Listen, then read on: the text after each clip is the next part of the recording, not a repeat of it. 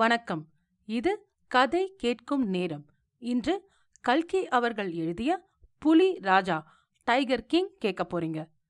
கதை கேட்கும் நேரம் பிடித்திருந்தால் ரேட்டிங் மற்றும் ரெவ்யூ கொடுக்க மறவாதீர்கள்.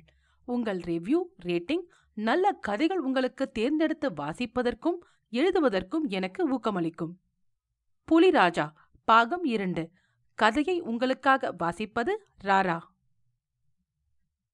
மகாராஜாவின் புலிவேட்டை விரதம் நன்கு நிறைவேறி வந்தது. பத்து வருஷ காலத்தில் எழுபது புலிகள் வரையில் வேட்டையாடி கொன்றுவிட்டார் அதற்குப் பிறகு ஒரு பெரிய இடையூறு எதிர்ப்பட்டது பிரதிபந்தபுரம் காடுகளில் புலிகளே அற்றுப்போய் விட்டன போல் தோன்றியது. புலிகள் ஒருவேளை கருத்தடை முறைகள் கையாண்டனவோ அல்லது ஹரிகரி செய்து கொண்டனவோ அல்லது வெள்ளைக்காரர்களின் கையினால்தான் சாக வேண்டுமென்று ஆசைப்பட்டுக் கொண்டு நாட்டை விட்டு ஓடிப் போயினவோ? தெரியவில்லை. மகாராஜா ஒரு நாள் திவானை கூப்பிட்டார். திவான் சாகிப் இன்னும் முப்பது புலி இந்த துப்பாக்கி இரையாகி தீர வேண்டுமென்று உமக்கு தெரியுமா இல்லையா? என்று கேட்டார். திவான் துப்பாக்கியை பார்த்து நடுநடுங்கிக் கொண்டே மகாராஜா நான் புலி இல்லை என்றார். நீர் புலி என்று எந்த முட்டாள் சொன்னது?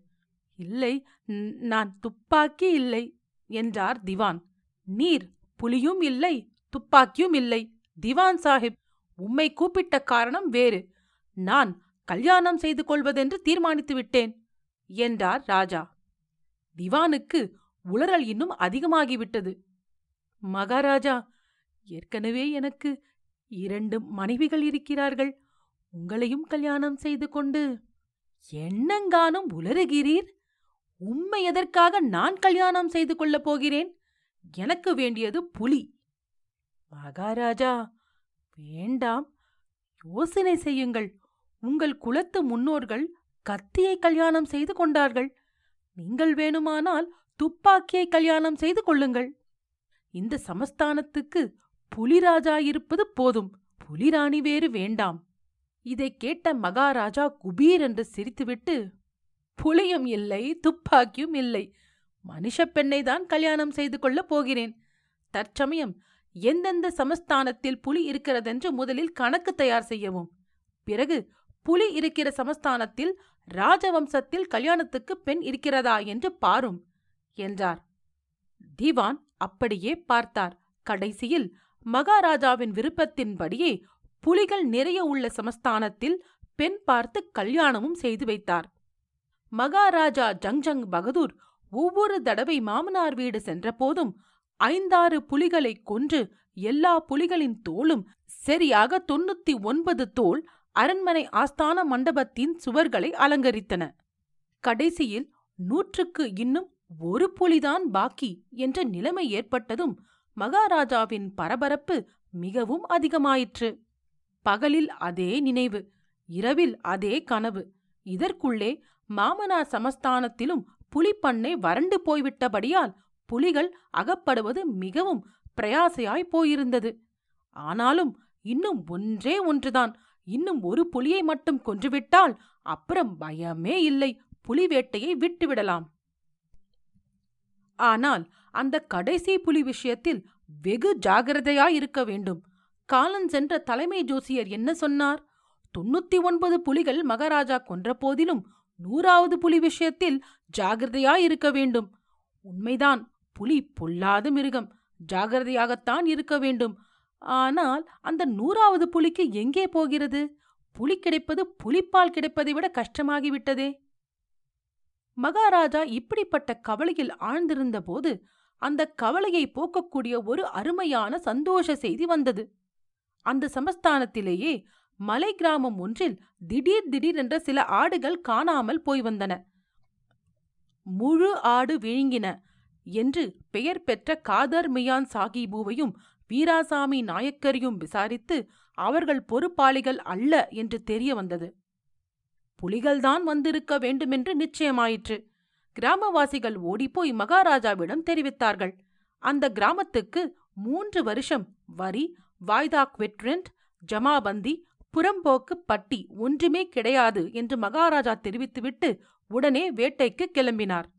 புலி லேசில் அகப்படவில்லை. வேண்டுமென்றே மகாராஜா கையில் அகப்படக்கூடாதென்றே அது ஒளிந்து கொண்டிருந்ததாக தோன்றியது. மகாராஜாவோ புலி அகப்பட்டாலொழிய காட்டை விட்டு வரமாட்டேன் என்று பிடிவாதம் பிடித்தார். அதோடு நாளாக ஆக மகாராஜாவின் கோபமும் பிடிவாதமும் அதிகமாகி வந்தன. அதன் பயனாய் அநேக உத்தியோகஸ்தர்களுக்கு வேலை போய்விட்டது. ஒரு நாள் ரொம்ப கோபம் வந்தபோது மகாராஜா திவானை கூப்பிட்டு சமஸ்தானத்தில் நிலவரியை உடனே இரண்டு பங்கு செய்யுங்கள் என்றார். திவான் பிரஜைகளுக்கு அதிருப்தி உண்டாகும் மகாராஜா. அப்புறம் நம் சமஸ்தானத்திலும் ஸ்டேட் காங்கிரஸ் ஏற்பட்டுவிடும் என்றார். அப்படியானால் உம்முடைய வேலையை ராஜினாமா செய்துவிட்டு போம் என்றார் மகாராஜா. இதற்கு மேல் மகாராஜாவுக்கு புலி அகப்படாதிருந்தால் விபரீதம்தான் என்று தீர்மானித்துக் கொண்டு வீட்டுக்குப் போனார் திவான். அங்கே சென்னை பீப்பிள்ஸ் பார்க்கில் இருந்து வாங்கிக் கொண்டு போய் ரகசியமாய் வைத்திருந்த புலியை பார்த்ததும்தான் அவருக்கு உயிர் வந்தது. அன்று இரவு நடுநசியில் ஊரெல்லாம் அடங்கிய பிறகு திவானும் அவருடைய வயது முதிர்ந்த மனைவியும் மேற்படி புலியை இழுத்து கொண்டு வந்து மோட்டாரில் ஏற்றினார்கள். திவான் தாமே மோட்டாரை ஓட்டிக்கொண்டு போய் மகாராஜா வேட்டையாடிக் கொண்டிருந்த காட்டுக்கு பக்கத்தில் புலியை இறக்கினார். மோட்டாரில் இருந்து இறங்க மாட்டேன் என்று சத்தியாகிரகம் செய்த அந்த புலியை பிடித்து இழுத்து கீழே தள்ளுவதற்குள் திவானுக்கு மேல் மூச்சு வாங்கிவிட்டது. மறுநாள் மகாராஜாவின் முன்னால் மேற்படி கிழப்புலியானது வந்து எஜமானே என்ன அக்னை? என்று கேட்பது போல் நின்றது. மகாராஜா அளவிறந்த உற்சாகத்துடன் துப்பாக்கியை எடுத்து குறிவைத்து சுட்டார். உடனே புலி சுருண்டு விழுந்தது. நூறாவது புலியை கொன்றுவிட்டோம். விரதம் நிறைவேறிவிட்டது என்ற மகத்தான குதூகலம் மகாராஜாவின் மனதில் தோன்றிற்று. அந்த நூறாவது புலியை தமது தலைநகரில் ஊர்வலமாக கொண்டு வரும்படி கட்டளையிட்டுவிட்டு மகாராஜா மோட்டாரில் ஏறி விரைந்து முன்னால் சென்றார். அவர் போன பிறகு மற்ற வேட்டைக்காரர்கள் புலியின் அருகில் சென்று பார்த்தார்கள். புலியும் கண்களை பேந்த பேந்த விழித்து அவர்களை பார்த்தது.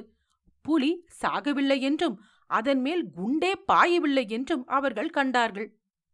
குண்டு சமீபத்தில் போன அதிர்ச்சியினாலேயே அது அப்படி மூர்ச்சையாகி விழுந்திருந்தது. வேட்டைக்காரர்கள் யோசனை செய்தார்கள். குண்டு தவறி போன செய்தி மகாராஜாவுக்கு தெரியக்கூடாது. தெரிந்தால் தங்களுடைய உத்தியோகத்துக்கே ஆபத்து என்று அவர்கள் தீர்மானித்தார்கள். அவர்களில் ஒருவன் புலிக்கு ஓரடி தூரத்தில் இருந்து குறி தவறாமல் அதை கொன்று தீர்த்தான். பிறகு மகாராஜாவின் கட்டளையின்படி அந்த செத்த புலியை நகரில் ஊர்வலம் விட்டு கொண்டு போய் கடைசியில் அதை புதைத்து சமாதியும் எழுப்பினார்கள். மேற்கூறிய விசேஷ சம்பவம் நடந்த சில தினங்களுக்குப் பிறகு மகாராஜாவின் குமாரனுக்கு மூன்றாவது பிறந்த தின கொண்டாட்டம் நடந்தது. இதுவரையில் புலி வேட்டையிலேயே கவனமாயிருந்த மகாராஜா பட்டத்து இளவரசனை பற்றி கொஞ்சமும் கவனிக்கவில்லை. இப்போது அவருடைய கவனம் குழந்தையின் மீது சென்றது. பிறந்த தினத்திற்கு குழந்தைக்கு ஏதாவது பரிசு கொடுக்க வேண்டும் என்று ஆசைப்பட்டார். பிரதிபந்தபுரம் கடைத்தெருவுக்கு போனார். கடை கடையாக தேடியும் அவருக்கு ஒன்றும் கிடைக்கவில்லை. கடைசியில் ஒரு பொம்மை கடையில் ஒரு சின்ன மரப்புலியை பார்த்தார். இதுதான் சரியான பரிசு என்று உடனே தீர்மானித்து விட்டார். அந்த மரப்புலியின் விலை இரண்டே காலனாதான். ஆனால் மகாராஜா கேட்கும்போது அவ்வளவு குறைந்த விலை சொன்னால் நிச்சயம் அவசர சட்டத்தின் கீழ் தண்டனை கிடைக்கும் என்று தெரிந்த கடைக்காரன் மகாராஜா இது ரொம்ப கலைத்திறமை பொருந்திய பொம்மை. விலை முன்னூறு ரூபாய்தான் என்றான். ரொம்ப சந்தோஷம். யுவராஜாவின் பிறந்த தின கொண்டாட்டத்துக்கு இது உன்னுடைய காணிக்கையா இருக்கட்டும் என்று சொல்லிவிட்டு மகாராஜா அதை எடுத்து சென்றார். யுவராஜாவின் பிறந்த தினத்தன்று தகப்பனாரும் குழந்தையும் அந்த சின்னஞ்சிறு மரப்புலியை வைத்துக் கொண்டு விளையாடினார்கள். யாரோ பட்டிக்காட்டு தச்சன் செய்த பொம்மை அது. ஆகையால் அதன் மேலெல்லாம் சிலாம்பு சிலாம்பாய் நின்றது. மகாராஜா அதை கையில் வைத்துக் கொண்டு விளையாடிய போது வலது கையில் ஒரு சிலாம்பு குத்தியது. இடது கையால் சிலாம்பை தட்டி எறிந்துவிட்டு மகாராஜா மேலும் விளையாடிக் கொண்டிருந்தார். சிலாம்பு குத்திய இடத்தில் மறுநாள் சின்ன கொப்பலம் புறப்பட்டது. இரண்டு நாளில் அது பெரிய சிறங்காயிற்று நாலு நாளுக்கெல்லாம் கை முழுவதும் புறையேறிவிட்டது சென்னை பட்டணத்தில் இருந்து பெரிய சர்ஜன்கள் மூன்று பேர் வரவழைக்கப்பட்டார்கள். அவர்கள் கூடி ஆலோசித்து ஆபரேஷன் செய்ய வேண்டியதுதான் என்று தீர்மானித்தார்கள். ஆபரேஷன் நடந்தது. மூன்று சர்ஜன்களும் ஆபரேஷன் செய்துவிட்டு வெளியில் வந்து பின்வரும் செய்தியை தெரிவித்தார்கள். ஆபரேஷன் வெற்றிகரமாய் நடந்தது. மகாராஜா காலமாகிவிட்டார்.